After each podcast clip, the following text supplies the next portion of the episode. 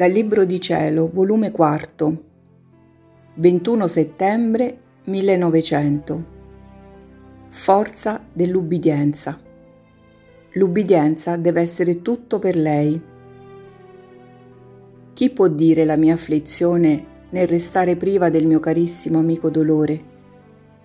Ammiravo sì il prodigioso impero della santa ubbidienza, come pure la virtù che il Signore aveva comunicato al confessore che con l'ubbidienza e col segnarmi mi aveva liberato da un male che per me lo ritenevo grave e che era bastante a disfare il mio corpo. Ma con tutto ciò non potevo fare a meno di non sentire la pena di essere priva di un dolore tanto buono che impietosiva ed inteneriva il benedetto Gesù, in modo che lo facevo venire quasi continuamente. Onde nel venire nostro Signore mi sono lamentata con lui col dirgli Diletto mio bene, che mi hai fatto? Mi hai fatto liberare dal confessore, dunque ho perduto la speranza di lasciare per ora la terra. E poi perché fare tanti rigiri? Potevate voi stesso liberarmi, che avete messo il Padre in mezzo. Ah, forse non avete voluto dispiacermi direttamente, non è vero? E lui. Ah, figlia mia, come presto hai dimenticato che l'ubbidienza fu tutto per me.